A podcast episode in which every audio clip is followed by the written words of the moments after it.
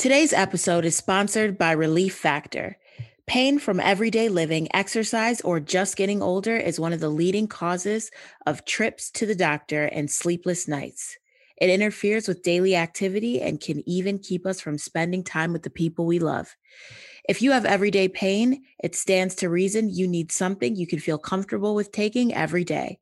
That's why doctors invented 100% drug free Relief Factor. Now, tens of thousands of customers are using Relief Factor every day to become mostly or completely pain free. 100% drug free Relief Factor features four key ingredients that each work on different metabolic pathways to support your body's natural he- healing process to respond to pain and inflammation. Now you can try Relief Factor.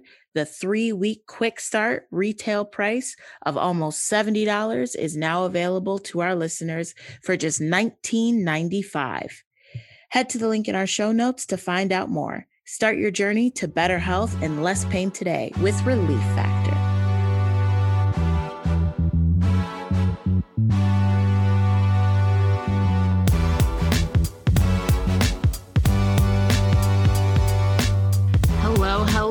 Welcome to another episode of the So Called Oreos podcast, the podcast where we discuss all the awkwardness, hardship, and hilarity that comes along with society labeling you white on the inside and black on the outside, also known as an Oreo.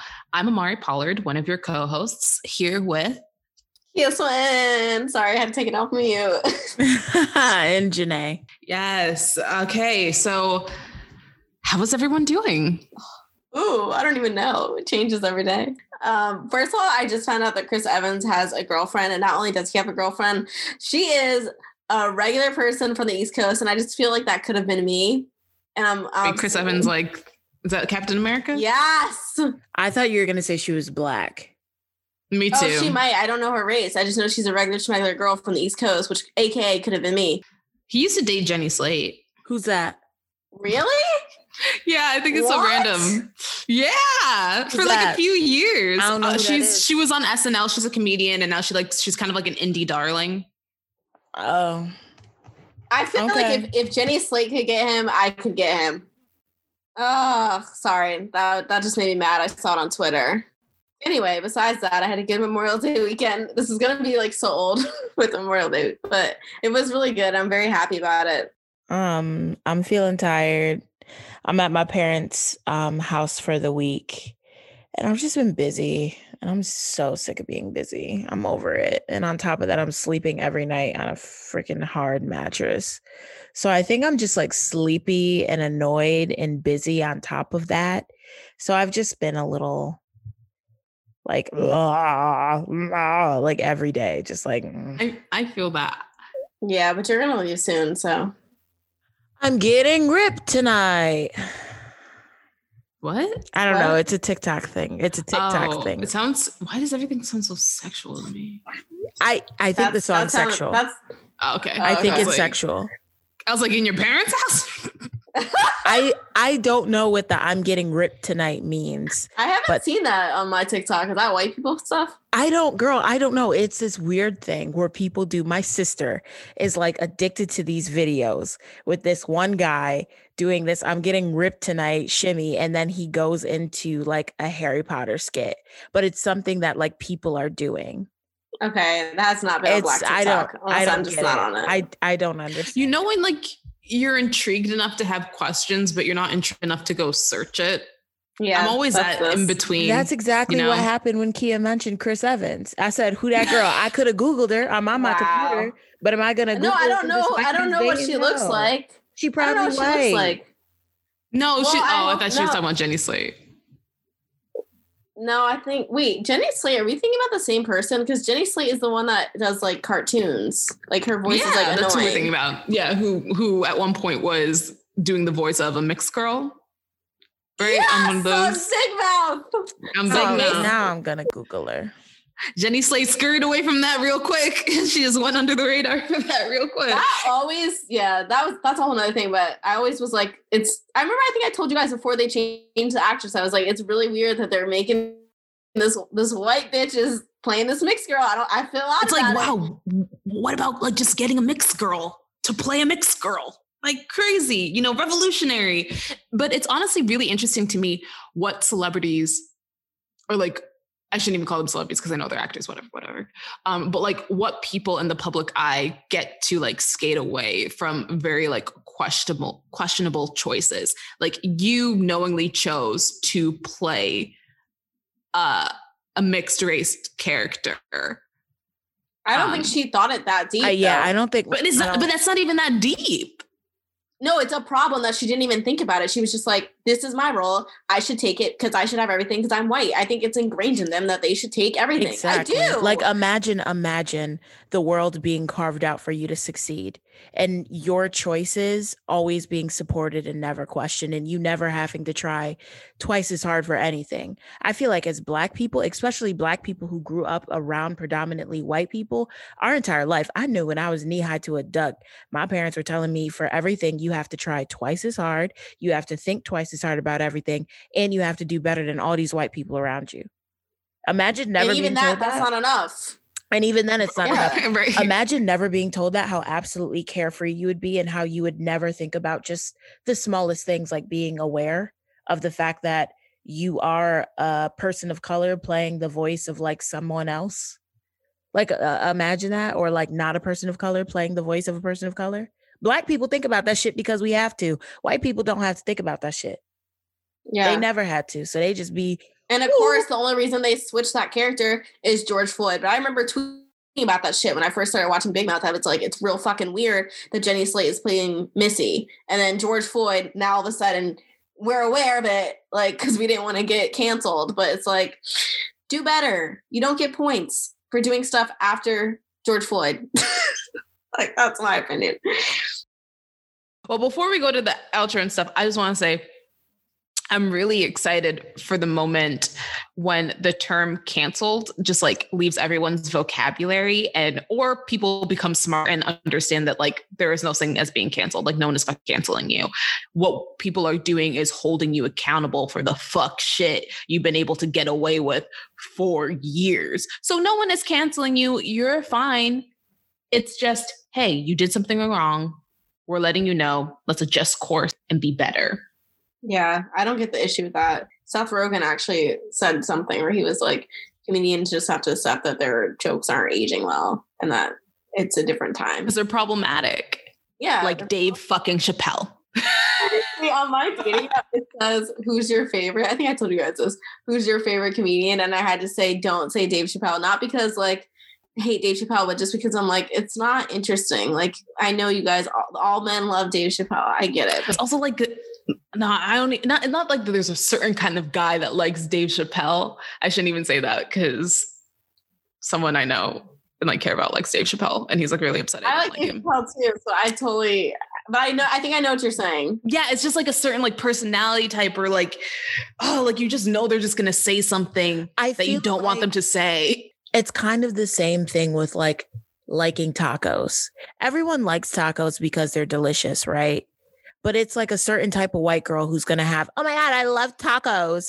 And with Dave Chappelle, Dave Chappelle is talented. Dave Chappelle is talented. He's famous for a reason. He is funny, but it's kind of like a certain type of guy that's going to be like, Dave Chappelle's the best comic and will unabashedly stand on his P's and Q's talking about Dave Chappelle without kind of acknowledging like, how some of his jokes just haven't aged well and how if he likes Dave Chappelle, he's i'm just saying there's a very high possibility he's transphobic i'm saying that if if he wants to stand up in liking dave chappelle without acknowledging the problematic things that dave chappelle has said and the fact that dave chappelle has not acknowledged the fact that his jokes have not aged well and instead just said well everyone's a, a snowflake.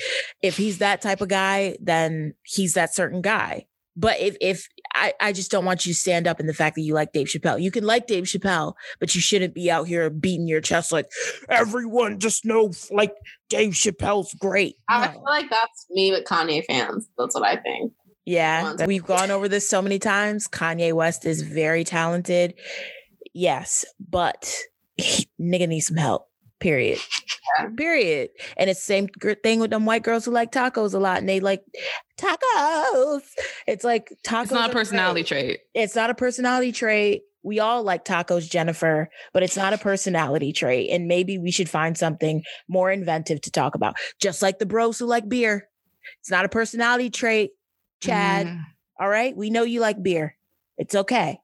Find something else. All right. We also know you guys all like The Office. We, we also know you, oh all my God. like The Office. It's you not all- even the original. Ugh. The Office is great though. I love The Office. I can literally quote episodes. But is it a personality trait? Nah, homie, nah. Get it off your profile. I'm so yes. sick of seeing The Office is the greatest show ever. Debate me. No, I'm not gonna debate you. Shut the fuck up. You're not original. I'm starting to feel that way with anime because I'm seeing a lot of people's profiles mentioning anime. And I'm like, y'all, I've been here standing in my truth for 27 goddamn years. And it seems like a lot of hoes are jumping on the bandwagon now. It's getting a little frustrating because now I'm about to be that basic Susan saying, oh, look anime in my profile. and now I have to not openly proclaim my love for anime because a whole bunch of dizzy white hoes found TikTok and now they love anime too. I'm getting annoyed. But anyway, uh, this is a very important conversation, but we won't we won't go into it because y'all know we can be here all day. But we okay. just want to say or mention that we have a Discord. You're welcome to join. We also we're on Clubhouse. We got some merch, and we will be changing it soon. We've gotten a lot of compliments on Choose Black Women, so y'all should hop up on those. Choose Black um, Women and buy our merch. Yeah, actually yeah, do choose it. black women and buy, like actually do it. Like actually hire us, actually love us, actually protect us, actually like be kind and care about our mental health. We support you, Osaka. Um, and follow us everywhere on social media at so-called Oreos. Also, guys, we just want to mention that this episode is special because of the topic, but also because we're going to take a little break we're going to go on a little hiatus. We've been giving you a lot of that good, good content, and we want to come back better than ever. So you can expect new things, new great things from us coming your way, um, you know, at the end of the summer. Um, so yeah. yeah. It's going to be new things, new merch, new name, all that stuff. Very exciting. So definitely get your merch, join our Discord. We'll be revamping some episodes throughout the summer, but yeah, I'm really excited for us to come back in summer. New season, new new show, new us, new Oreos. Who dis? Hey yo. We're growing, we're evolving. So, in honor of, you know, Juneteenth coming up, we were thinking about what we want to do for this episode. And we just thought, you know, Juneteenth for us relates back to food. And we were able, lucky enough to um, connect with I don't want to I don't want to ruin who we have on, but we are able to connect earlier with a great a great person, a great cook, great chef, um, and we have her on the show today. So let's we'll get into it. Okay, so-called Oreos, we have a very special episode. So um, we have a guest, but before I introduce the guest, we're going to talk a little bit about Juneteenth because it's coming up this episode is going to be released, be released right before Juneteenth.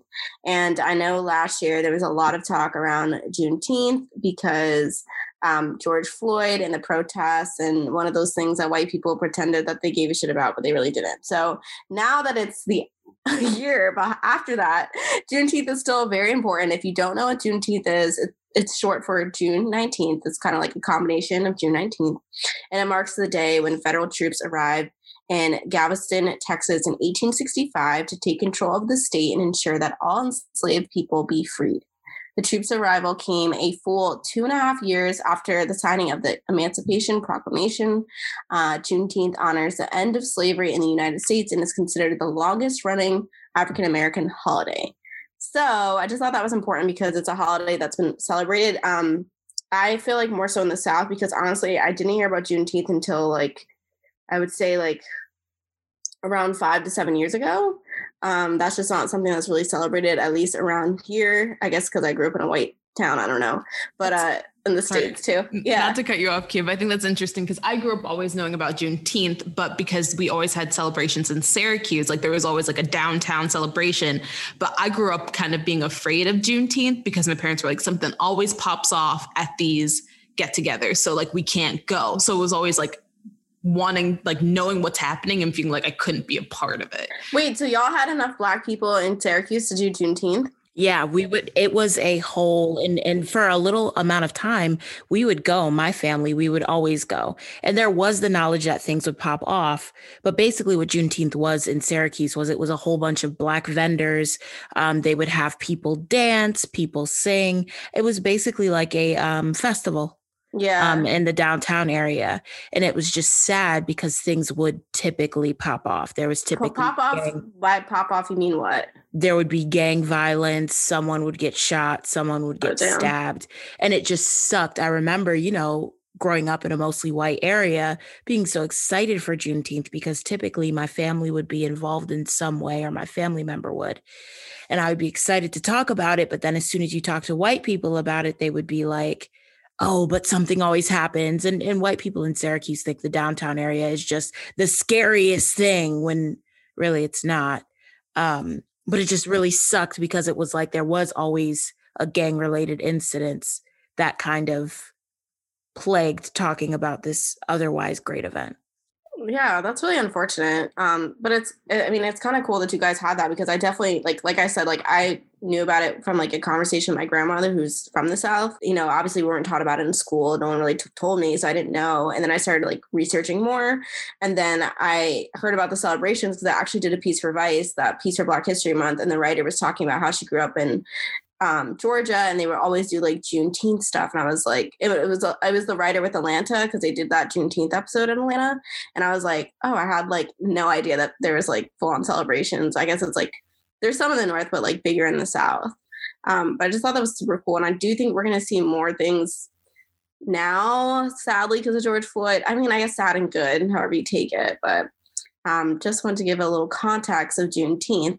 Mari, did you want to say something? Yeah, I was just gonna say I think it's interesting to when Janae and I were talking about Juneteenth in Syracuse, how there was a lot of food vendors, and like today's episode is centered around food and connecting to our roots through this. And so I think it's perfect that you know Jordan is here with us. Sorry, I ruined who our guest is, but Jordan is here with us today just to talk about like our relationship to food as Black people. Um, Kia, I don't want to steal your No, question that because this was- is your question. That was a great transition because I was like, how am I going to transition this into food? But Amari did it. She's a professional. Okay. Jordan, welcome to the podcast. Hey. like that was such a good segue. Thank you. I was just like, the wheels were turning. I love it. That's so good. Hello, hello, hello. Thanks for having me. Um, my name is Jordan, and I am the creator of a platform called The Melanin Martha um, that explores the intersection of food and identity for the Black community. And so I do research, and I'm basically curating a personal research project that allows me to reconnect with my own ancestors and reclaim my own power through the lens of food, through the lens of understanding foodways, where certain ingredients come from, how um, specific dishes became uh, popular or important to the Black community. So, yeah, that's a little bit about what I do and who I am. And yeah. Awesome. So good to hear about all of that. Um, so during our pre-interview, you started looking at your food as if looking at your heritage. Um, why do you believe it's so important for us to appreciate the food that we eat? For a few reasons, really. I mean, I spent a lot of time, I think we kind of went over this in our pre recording too. I spent a lot of time, one, I grew up in a white, a predominantly white neighborhood, um, but I was raised in a family that are all African historians or African American history teachers. So I was kind of living in this dual world, in this duality of being in an all white community while also being part of a family that's super pro black. At the same time, my family never ate food that represented who we are as black people. And so that was something that for me was an adjustment later on in life. But I also spent a lot of time abroad. So I lived in Italy for about three years and I traveled a lot. I traveled to so many different places. And every single place that I went, I was realizing that food was such an important part of the culture. And after a while, I started to think about, okay, well, how does food relate to my own identity? And I really had no, I had no connection. Like I grew up on Tyson chicken nuggets and like Marie Callender's chicken pot pies. you know what I mean? Like it was convenient. I lived in a convenient world. Um, and you know, being raised in a predominantly white neighborhood, anytime I went to my friends' houses, they weren't necessarily eating soul food or foods of the African diaspora or foods that, you know, reflect my own blackness. So I started to kind of take a look at my own connection to food after I came back to the States. But then it really was when George Floyd was killed that I completely revamped what I was doing in terms of being involved, being involved um, in the food industry in terms of like my own blackness. And so I think I know actually, I know that it's important for us as Black people to take a look at the foods that we're eating and why they're important to us because food tells a story. It gives us a way of connecting to ourselves, to each other, and also to our own history in a way that nothing else can when we look at foodways and where certain things come from, like watermelon, black eyed peas, rice, we're forced to take a trip down history. We're forced to take a trip to our roots, to Africa, and look at the transatlantic slave trade, look at enslavement, look at civil rights, look at present day, look at food apartheids, food deserts, the system, oppression. When we start talking about food, we are opening up the door to talking about so many, so many important aspects of who we are as Black Americans that nobody is talking about or hasn't been talking about up until this point. So well said. So well said.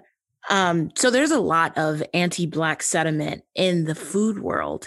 For example, why is kale considered healthy when things like collard greens are not? Can you just dive into that?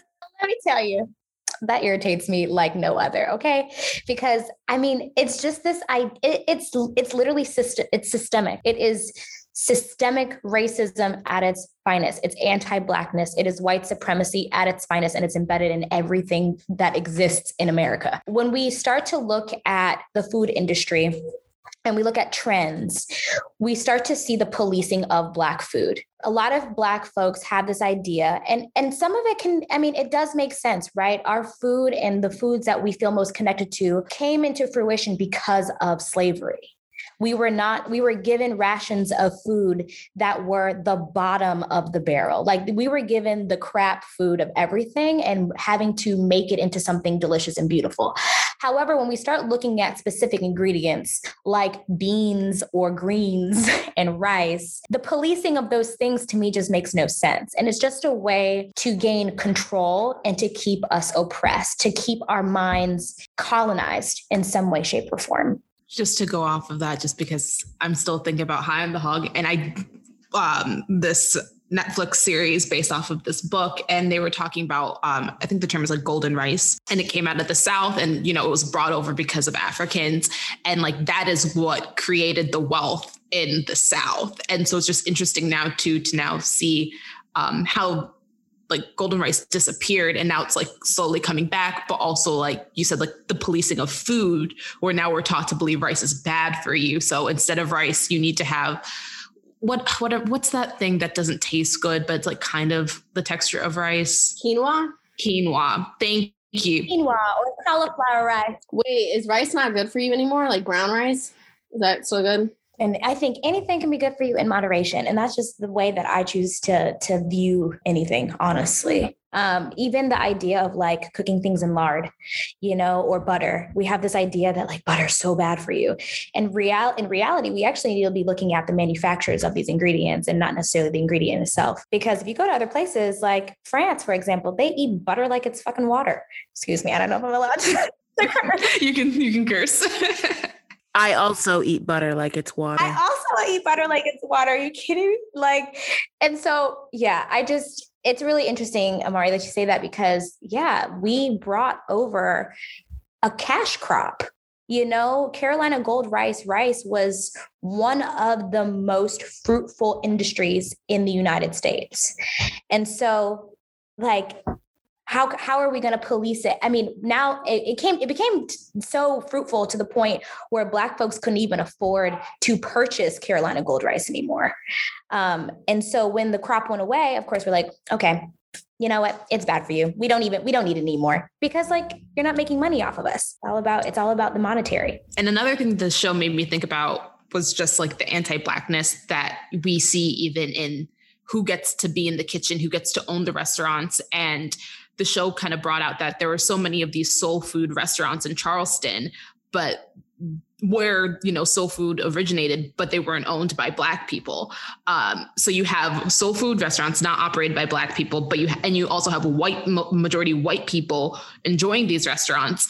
And it's just like really annoying and frustrating to see. And i'm wondering if you could just speak more to how food has been simul our food as black people has been simultaneously trashed and co-opted by another culture that's an interesting that's an interesting point because my yes i can because the thing about it is that when we look at when we look at the history of African American cuisine, it is fusion food. It's fusion food of Native American dishes, it's fusion food of African dishes, and this fusion food of European dishes. So, although all of these different um, ethnic backgrounds or cultural backgrounds are a part of our our food in like as black folks to be able to make a profit off of black food food that one people police all the time two food that we had no choice but to eat and create and and food three that is based in our own identity is something that we see a lot of the time. Even like chefs like paula deen you know, who like that one was like calling people the N word, but then like making peach cobbler, you know? And it's like, yeah, I understand there are plenty of white folks who live in the South, and that's the type of food that they're used to eating. They're used to eating soul food, they're used to eating food that's created because of history by the hands of Black folks. So for them, it's something that's just like, this is this is what we grew up on. You know, it's like for me, I grew up on Tyson's chicken nuggets. I don't necessarily feel connected to it, but like if somebody was like, "Yo, do you know about Tyson chicken nuggets or can you make me Tyson chicken nuggets?" I'd be like, "Yeah, I grew up on that." Like that's what I know. And so yes, I I do understand that there are a lot of white folks that only know in the South of soul food. However, I think the problem is that they're not taking accountability or paying tribute or acknowledging where that comes from. That's the whole part of the appropriation that I can't wrap my head around. You know, you can make food, make a profit, you can call it what you want, but acknowledge the roots and where it comes from and give credit where credit is due. I think that's such a good point because I feel like that goes with like everything. Like we're talking about food, obviously, but even with like hairstyles and people are like why are black people so protective of their hairstyles? It's like because like our hair is different. You guys make fun of us for our hair. You fucking make us feel terrible about the hair that we you know live in and then we do styles that only our hair can really do. And then you fucking steal that and then you want to be racist as shit too. And it's like how are y'all gonna steal our culture and then not even acknowledge it? And i think that's like a huge part where it's like people like I feel like white people get so offend like defensive when we talk about like white privilege. And it's like the first step is even for you guys to even acknowledge like simple things like the privilege and then the appropriation. Like y'all are still debating us on that. And it's like how can you not see that like soul food is from black people? And like it's so big in the south because that's what we literally had to make when slavery was predominantly there. And it, that's why it made it into your homes because of slavery because you you had us in the kitchens, you had us taking care of your kids, like that that is why you have even been brought into this, you know, space. The entire country is built on blackness. you know what I mean? It's like they just, I mean, and when you acknowledge that, you have to open a lot of doors. It's like opening a can of worms. And I totally get that. But at the same time, it's easier for them, for white folks, to not have to take account- accountability or to acknowledge how they have contributed really the bare minimum, if that. Yeah, and I don't want to see like those same people who like own these soul food restaurants and stuff. I feel like it's like the same people who like are like just now getting woke because of George Floyd, and it's like you like they want to be an ally, but it's like look look what you've contributed for the last X amount of years. Like you literally took black food, profited on it. How many people? How many black people do you employ?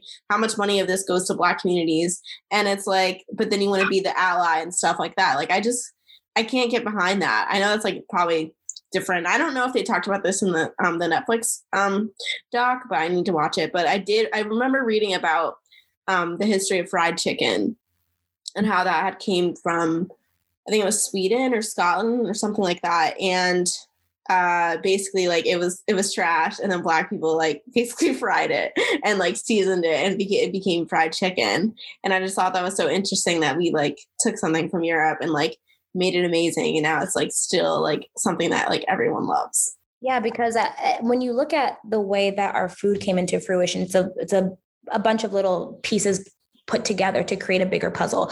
So it's this idea that one, we were cooking for white folks. We were also cooking for ourselves. We were also cooking for ourselves with limited resources. And we were also given higher quality ingredients to prepare meals for the big house. And so you have a lot of different things coming into play.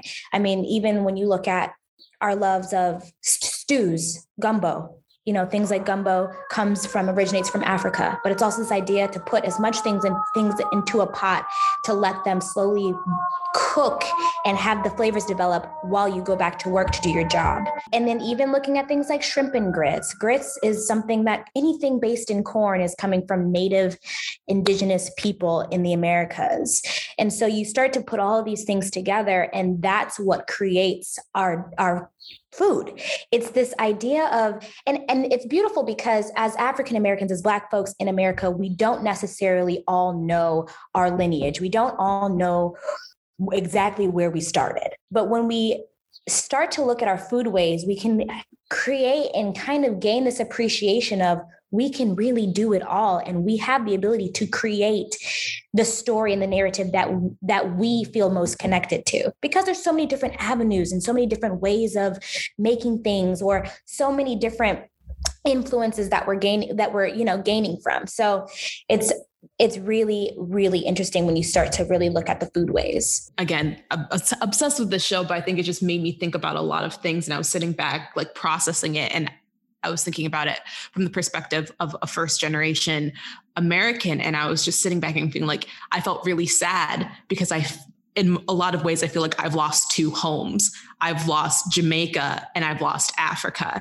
And I feel like there's like so many layers to like finding that, um, like those connections or like I identify as like a Black American, but I understand that my family came here from Jamaica. So it's like this like disconnect and like trying to but also like trying to connect to to this history here that's is still my history. Um and it made me think about like when I uh last a few months ago or last year actually what is time i decided to cook my way through a jamaican cookbook and i had felt so close to like my heritage for like the first time really and just like sat with it um and I thought that was I thought that was really that was really powerful. Um, because I, I, had never really you know thought about food in that way, or even given myself the space to explore my kitchen in that way. Um, because growing up, my kitchen always felt like my mom's domain. Like I step in to help here and there, but this is not my place. Um, and speaking of places and being in the kitchen, there can be a lot of trauma associated with black people in the kitchen since that's where a lot of our ancestors were forced to be um, and so i'm wondering if if you could speak to like how we can move if people have those feelings around the kitchen that trauma how we can move beyond that um, and even if you have mixed feelings about your relationship to the kitchen as you know a black woman you've worked as a private chef like cooking for other people if you have feelings about that. Yeah, absolutely. That's a really interesting point. It actually makes me think about the Netflix series Chef's Table. Love that series. It's so good. Okay, so it's so good. Um, I think it's the first episode. I don't know if it's the first episode with Mashama Bailey, who's a black chef in Savannah. I want to say that's one um, of my um, favorites. It's amazing. Never wanted to go to Savannah until that episode. Until that episode, girl. That episode was amazing. And there is a part where I think her parents are talking about how they felt when she decided that she was going to be a chef and she was going to be a cook, how they felt like it was her taking a step in the wrong direction. And that is the case for a lot of people. I have always loved to cook. I grew up in a very tumultuous environment. Um, although I grew up in a really nice neighborhood, you know, a great, a great neighborhood. It was safe. It was, you know, whatever. But I had a very tumultuous household like inside of my home. And so for me, the kitchen was where I sought refuge, is where I felt the safest, is where I felt in control. Because a lot of a lot of my upbringing, I felt very out of control. And but I never wanted to work in a restaurant. I never wanted to be a chef because I knew because of my family and the work that they do, I knew that being of service was something that as a black woman, I was supposed to try to get away from. That was the reason why I was going to school, why they put me through, you know, all these programs, while I was like working so hard, while I was getting good grades was so that I didn't have to be of service. I always I was like, I'm not gonna work in a restaurant. I'm not gonna be a chef. I'm not gonna work, you know, in hospitality. I've worked in hospitality my whole life. and I have I've worked as a nanny. I've worked in the hair industry. That's what I was doing before I decided to make the switch to food. Um, I've worked in restaurants, in front of house. I've been a server. I've been a hostess. I've literally created my my livelihood around making people feel good, regardless if that's cooking for them or or or serving them in some way. To go back to your question about how we can reclaim our power in the kitchen and not feel like we're taking a step back, I'm not going to lie to you it's really hard. If I'm serving a white person, if I'm serving white folks, I have a very hard time with doing that. Um, I I just do, and sometimes it's a part of my job, and I suck it up and just do it and, and do it with with with grace but a lot of the time i have chosen if i have the choice that i'm going to be of service for black folks because we deserve good service. We deserve good food. We deserve hospitality that is that is more than up to par. Um, that is more than amazing. So when I was a private chef, I was working for a Black family. I try to give back in that way when I can. When I'm in my kitchen, I feel most connected to my ancestry. I feel in control. I can move in my kitchen the way that I want to move in my kitchen. I could cook the things that I want to cook. It's my it's my safe space. You know, people come to my house. Even if I go to parties, if I go to a dinner party at my friend's house, you usually find me in the kitchen. I'm the one like refilling stuff or like I'm gonna make a snack for everybody or like, you know, sometimes I'll just sit there because like I'm not really a group person all the time. So I'll just like go to the kitchen. The kitchen is a place where we gained our power and I'm going to tell all of your listeners, it really granted us our freedom in a lot of ways. The kitchen and being in the house, the bigger house serving during the enslavement period was our way to be able to listen and to digest what was happening in a way that was not happening for the people who were working out in the fields. We were able to sit and listen to all the conversations. We were able to to understand what was happening, and then we were taking what we were listening, what we were hearing, and giving that information to the people that were out in the fields. It created this dialogue that would not have happened if we were not cooking, if we were not inside of those homes. And a lot of people don't realize that. I've never, never, ever thought about it that way. It, to me, it was just the difference between the house slaves and the field slaves, and honestly focusing in on that through uh, colorism lens, but not thinking about kind of the not the positivity, but how Black people were able to use their position in the house and use that to get a leg up in the situation. I never thought about that. So that's an amazing perspective most of us don't, right? We just think like, oh, we were just, you know, serve and we were like, that's, I mean, it's not necessarily a positive perspective because like it's still rooted in extreme trauma. Like the things that were also being a cook was one of the hardest jobs that you can possibly imagine. I mean, you're slaving over a open fire in uh, like layers and layers and layers of garb with cast iron. And I mean, you didn't have it easy. You were waking up at the crack of dawn. You were cooking for yourself. You're cooking for your family. You're cooking for, you know, the white folks. It was a laborious job. And like that also brings me a lot of power knowing that my ancestors were able to survive that type of labor.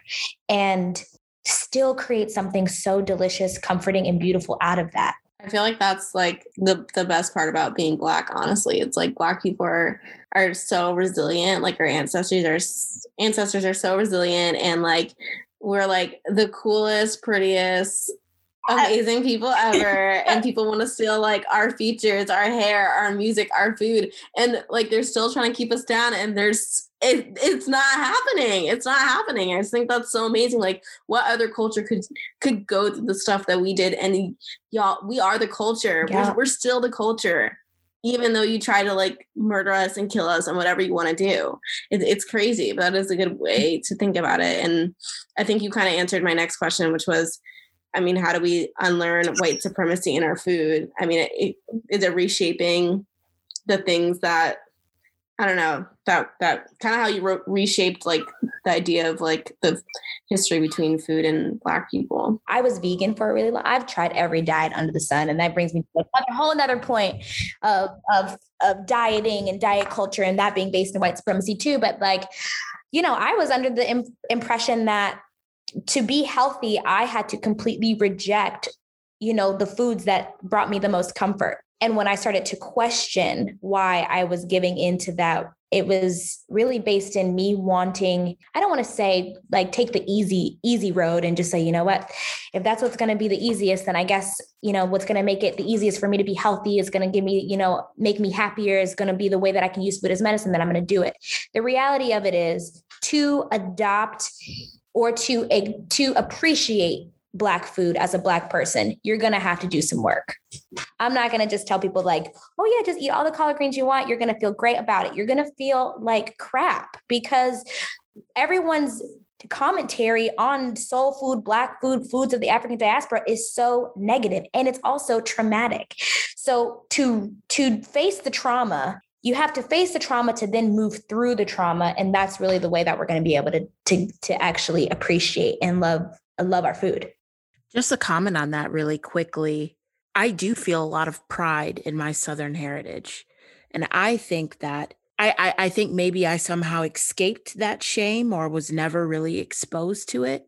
Because for me, going to school and knowing that, you know, my daddy made me grits every morning and that my grandma's making that peach cobbler or or um I don't know, collard greens, cornbread, and that no one else can make it like she can. And when these little white folk run around like, oh, I've had cornbread, I'm like, nah, it's not the same. I mean, personally, for me, soul food and knowing that what my family eats is one different and way better than everyone else, and going to these little white kids' house and they have like milk and get called dinner supper and don't have no seasoning on their shit. For me, that was always like, this is a sense of pride because I'm well seasoned and well flavored.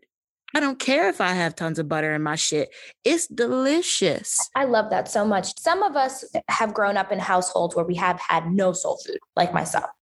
Some of us have grown up in household, households where we only eat soul food on special occasions. And some people grow up in homes where they have soul food all the time. And I think the people who have soul food all the time definitely have a different appreciation for it. And and and I definitely know so many people that look at soul food and they're like, that is slave food.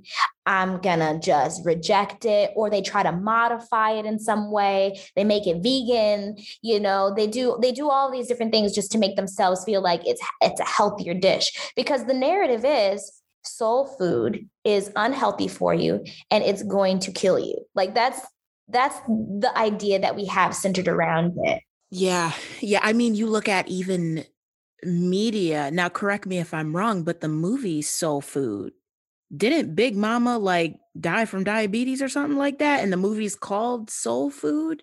And that movie is a staple within the Black community, basically saying that like Big Mama ate all this nasty food and now she don't want to go to the hospital and now she finna die. you have a question though, because I feel like there is some truth rooted in like the food we eat and like our, I guess like, I don't know, maybe I'm wrong about this. I didn't really do research right now, but like the, you know, soul food typically like we see it as like something that's like a lot of cholesterol, a lot of salt, a lot of butter.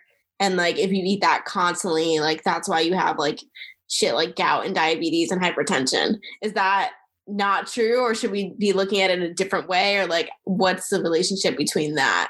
So I know what I'm about to say is probably a little controversial. Um, I personally think we need to be looking at that in a different way because the problem is not soul food itself. The problem is the lack of resources in the Black community and the lack of resources is embedded in a very, very dark history.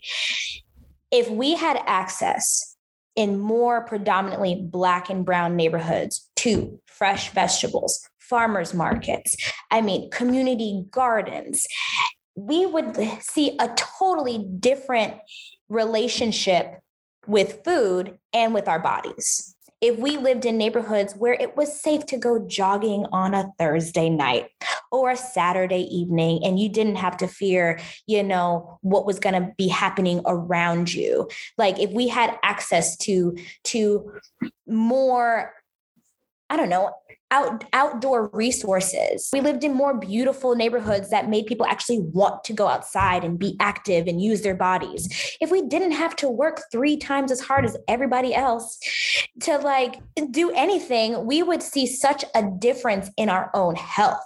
The things that kill us, sure, we do our food is does have a lot of cholesterol. We fry a lot of foods to make things taste good, but it's because of the lack of money, the lack of resources, and the lack of access to be able to move freely and rest and not live a stressful life. So I think all of those things we need to take into consideration, not just that we're eating fried chicken and cornbread. right? We're all like, yes, yes. all those fingers were like, you getting us hyped up. All of us unmuted all of us unmuted because I it's was a about way of survival. Is that what you're saying? Yep. I was about to say black people live more stressful lives because of the way this country is structured. Yes, our food isn't the most healthy, but it wouldn't be that big of an issue. It's a way if- of survival. There's Yeah. also, in addition to that being a way of survival, I think it's also very interesting when we look at the types of stores. There's lots of like, even when I was a kid, we would go to the corner store.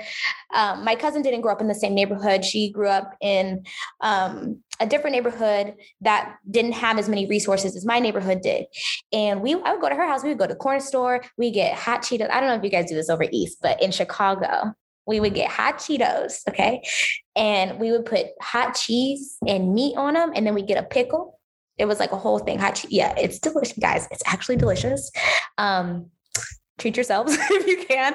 But we would go get stuff like that and we would get candy. I always would get Mike and Ike's now and later's, those little chewy, fruity things. Oh, those, and they would sell them in the bags, little plastic bags, you know, you could even get them on the train. And I just remember being with all my Black friends, and we would like take all of our little change and like get all of these treats and snacks because they tasted so good. And for a group of people that is oppressed, to have that quick, instant, you know, like moment of happiness through through sugar through through high fructose stuff high fructose corn syrup and sugars. Like those are the things that we're doing to to give ourselves a little bit of happiness.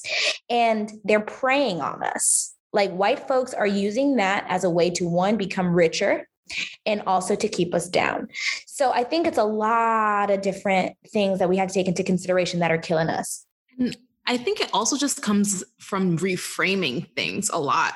I I didn't even know people referred to soul food as slave food until Kia mentioned it one time when we were talking. And to me, that was just a surprise because I felt like, I don't know, to me, soul food just feels so warm and it's like a community thing. It's like associating with like family and like grandmas and people in the kitchen, like, you know, just cho- talking. And I think also even looking into the history, soul food is just so innovative because, yeah, like we said before, we were given little but we did a lot with what we were what we had and that was what created soul food. So i'm like how do we get more people to to embrace that kind of narrative around the history of our food? We have more conversations like this. I think conversations is the first first step. Um, i'm also an advocate. I know covid was covid was crazy and we couldn't be in spaces with each other but we host more conversations revolving food and our own identity and we cook for each other and we sit down and we eat together and we celebrate it you know? And and i think right now we're in we're living in such a beautiful time because we are so unapologetically open to rejecting anything white like i don't even eat quinoa. Like i'm so tired of quinoa and kale. Like i'm not gonna lie. It bar- it barely makes its way in my house at this point, you know. But I take time to stew beans, to eat collards, to pickle watermelon rinds. I read cookbooks like they're novels. I research black chefs. I follow, you know, up and coming black cooks. I look at homemakers. I do things by hand.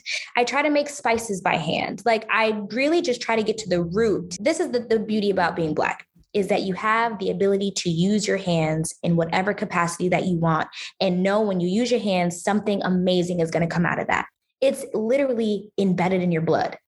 And so I think that's the way that we really, we really embrace it is just by coming together, being communal, and using our hands. I mean, you've you've kind of went over this in the beginning about like um, how we can better understand ourselves, you know, through our food, um, and you know, it's not an easy process to because some of the trauma of the history. Um, and also, I think sometimes it's also scary getting to know yourself. Like, do I really want to know the inner roots of myself? And um, it's, I think it's bringing yourself into a space of vulnerability. And so for you personally, I'm just wondering like what has your personal journey been like uh through food, you know, cooking it, connecting with it? Just like what's it been like for you?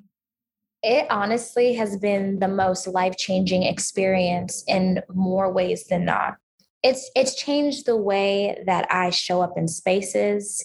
It has changed the things that I tolerate and don't tolerate in society, in the world. It has allowed me to connect with my ancestry in a way that has been monumental. Um, it's also changed the way that I look at my body, the way that I treat my body. Um, the way that I talk to myself, the way that I talk about other people, other black women, it is it's really been it's been a life-changing experience because I grew up in a like I said, I grew up in a predominantly white neighborhood where everybody was running around and with like Hollister skinny jeans and like Birkenstocks with their little messy white girl buns eating like and their parents were making them salad for fucking 5th grade lunches. I'm like I did not grow up on soul food, y'all. Okay. And I was, I was a black girl in that environment, you know? And so being able to have a different relationship with myself through food has been a journey and it hasn't always been easy. I've had to do a lot of unlearning, a lot of unlearning. And and just one last question that I have for you.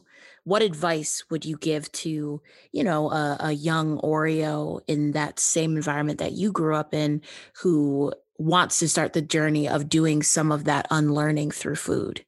I have a few a few things. I would say one talk to talk to your elders. Let them guide you. Um, let talk to them get the recipes get the recipes try the recipes make the recipes sit down with the recipes and give thanks to your ancestors for the rest for those recipes and hold them very close to your heart because those recipes hold more power than you know.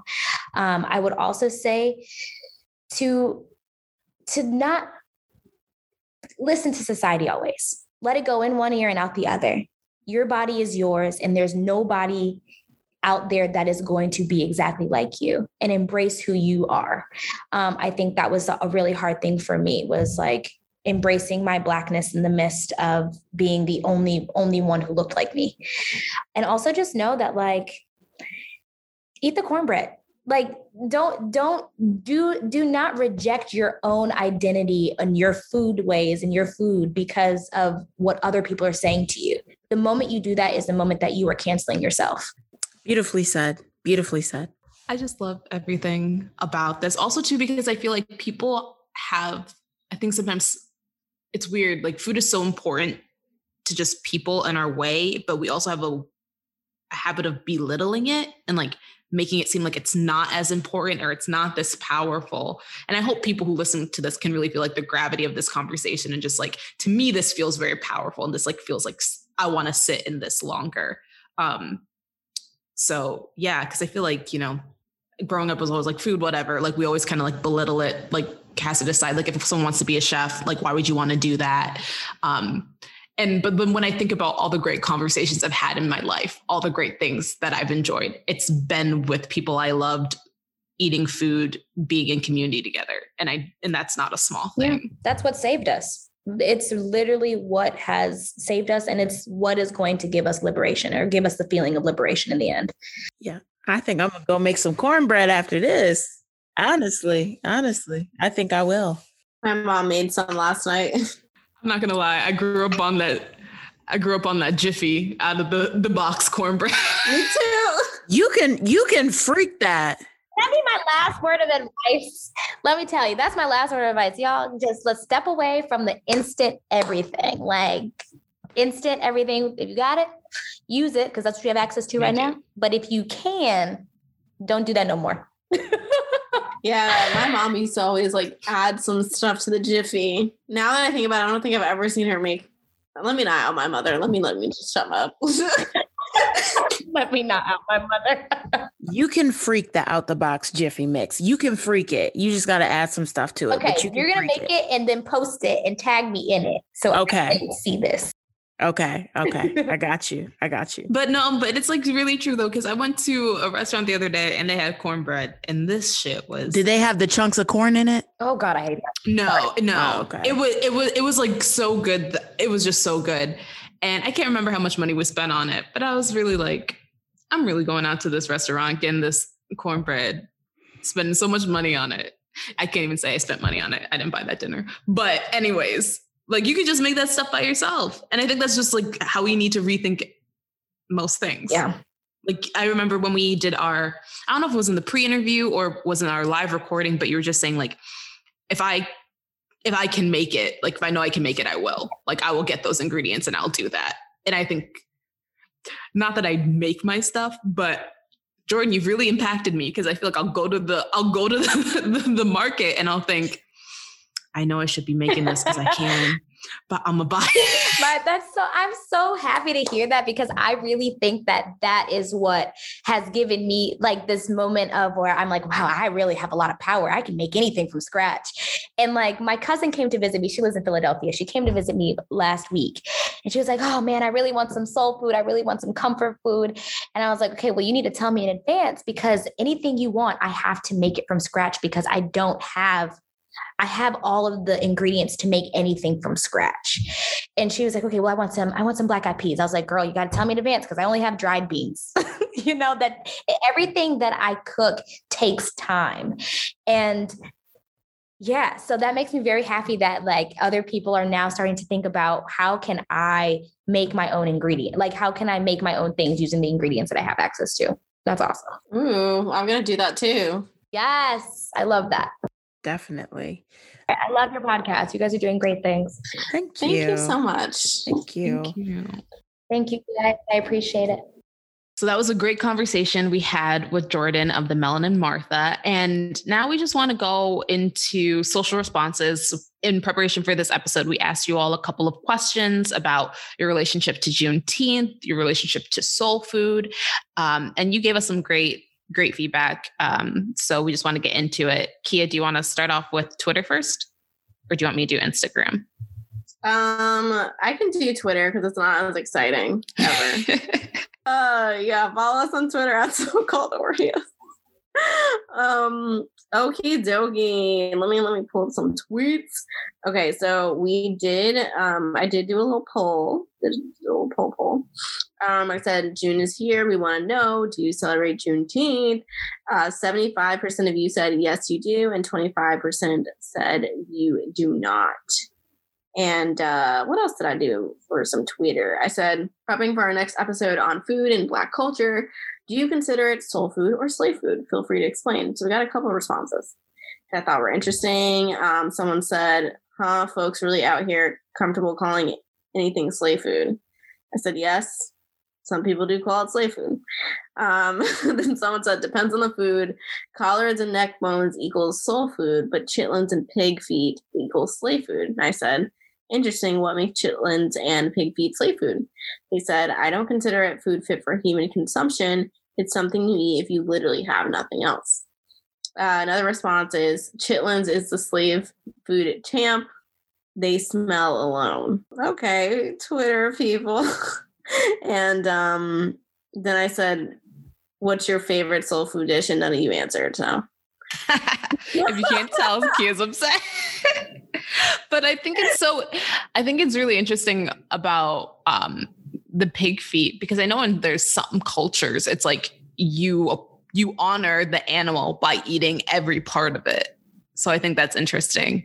Um but I've also to myself I've never had pig feet. So I've never had pig feet. I heard my family like talk about it. And I know in the South they eat chitlins and all that stuff and like pork rinds. Um, Pork rinds like- are good. Yeah, they are. I I don't think I uh, entirely know. Oh wait, and they also eat chicken gizzards down there. Like when I go, I don't know if that's considered slave food or soul food. that should be a game show. but I also think it's interesting too because um, you know, my family is I've already said it 20 million times, like my family's Jamaican. So I, you know, we I, I remember my mom growing up like talking about like I think it was like chicken feet, like soup or something like that, you know. So in different cultures you eat different things. Um, so I guess I never I just never thought of that as being weird, you know, or or slave food. Yeah, I didn't think about it until my cousin mentioned like slave food, and that's I think that's partially why we had that conversation before we did this episode. I never have heard someone refer to it as slave food. Do I like chitterlings or pig's feet? Nah, but I've never thought of it as slave food. Not at all. It's just not food that I like. I mean, I went to Spain and they were eating pig ear. So, They do eat that. They do eat cow tongue too. yeah. like, Right. Okay. Um, all right, what's those IG responses. Yes, y'all, they were plenty. Y'all are always so active on Instagram. Um, We need we- to talk to Twitter too. yeah, Kia's funny on Twitter. I'm pretty funny on Twitter. You are.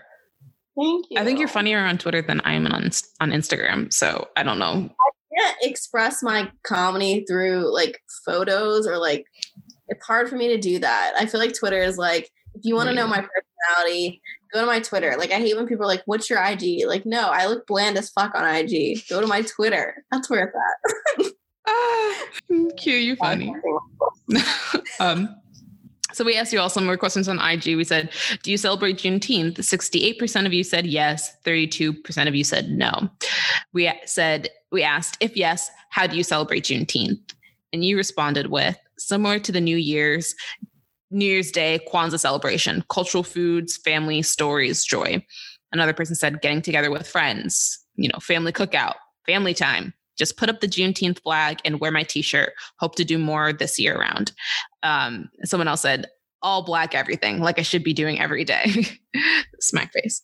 Um, and then we asked, I, I was actually very happy with this response. Um, we said some people have been known to refer to soul food as slave food. So, what is it to you, soul food or slave food? 96% said soul food, 4% said slave food. And then we asked, what is your favorite soul food dish? Which that was probably the most answered. Damn. Yeah, that was definitely the most answered. I got no answers for that on Twitter. We got a lot. I'm scrolling. Yeah, Someone girl. said cast cast iron cornbread, cornbread, greens, yams, mac and cheese. What's it? Greens, beans, tomatoes. tomatoes, no name um, someone said stuffing, black eyed peas, mac and cheese, collard greens, candy yams, mac and cheese, black eyed peas, greens, gullah Geechee style. Ooh, we know you know what you're talking about because you said gullah, and gullah is that is soul. Um, cornbread mac and cheese. I'm gonna stop saying cornbread mac and cheese because clearly y'all love it. Um, sweet potato pie. Uh, I love this response.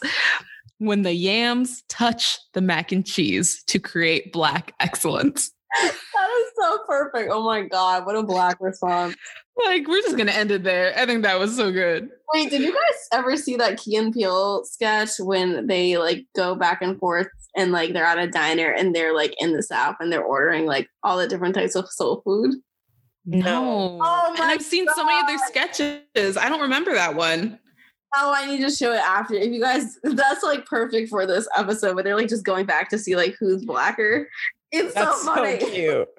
Well, you need to send it so I can put it on social somewhere. Hopefully, they don't, don't take it off because of copyright.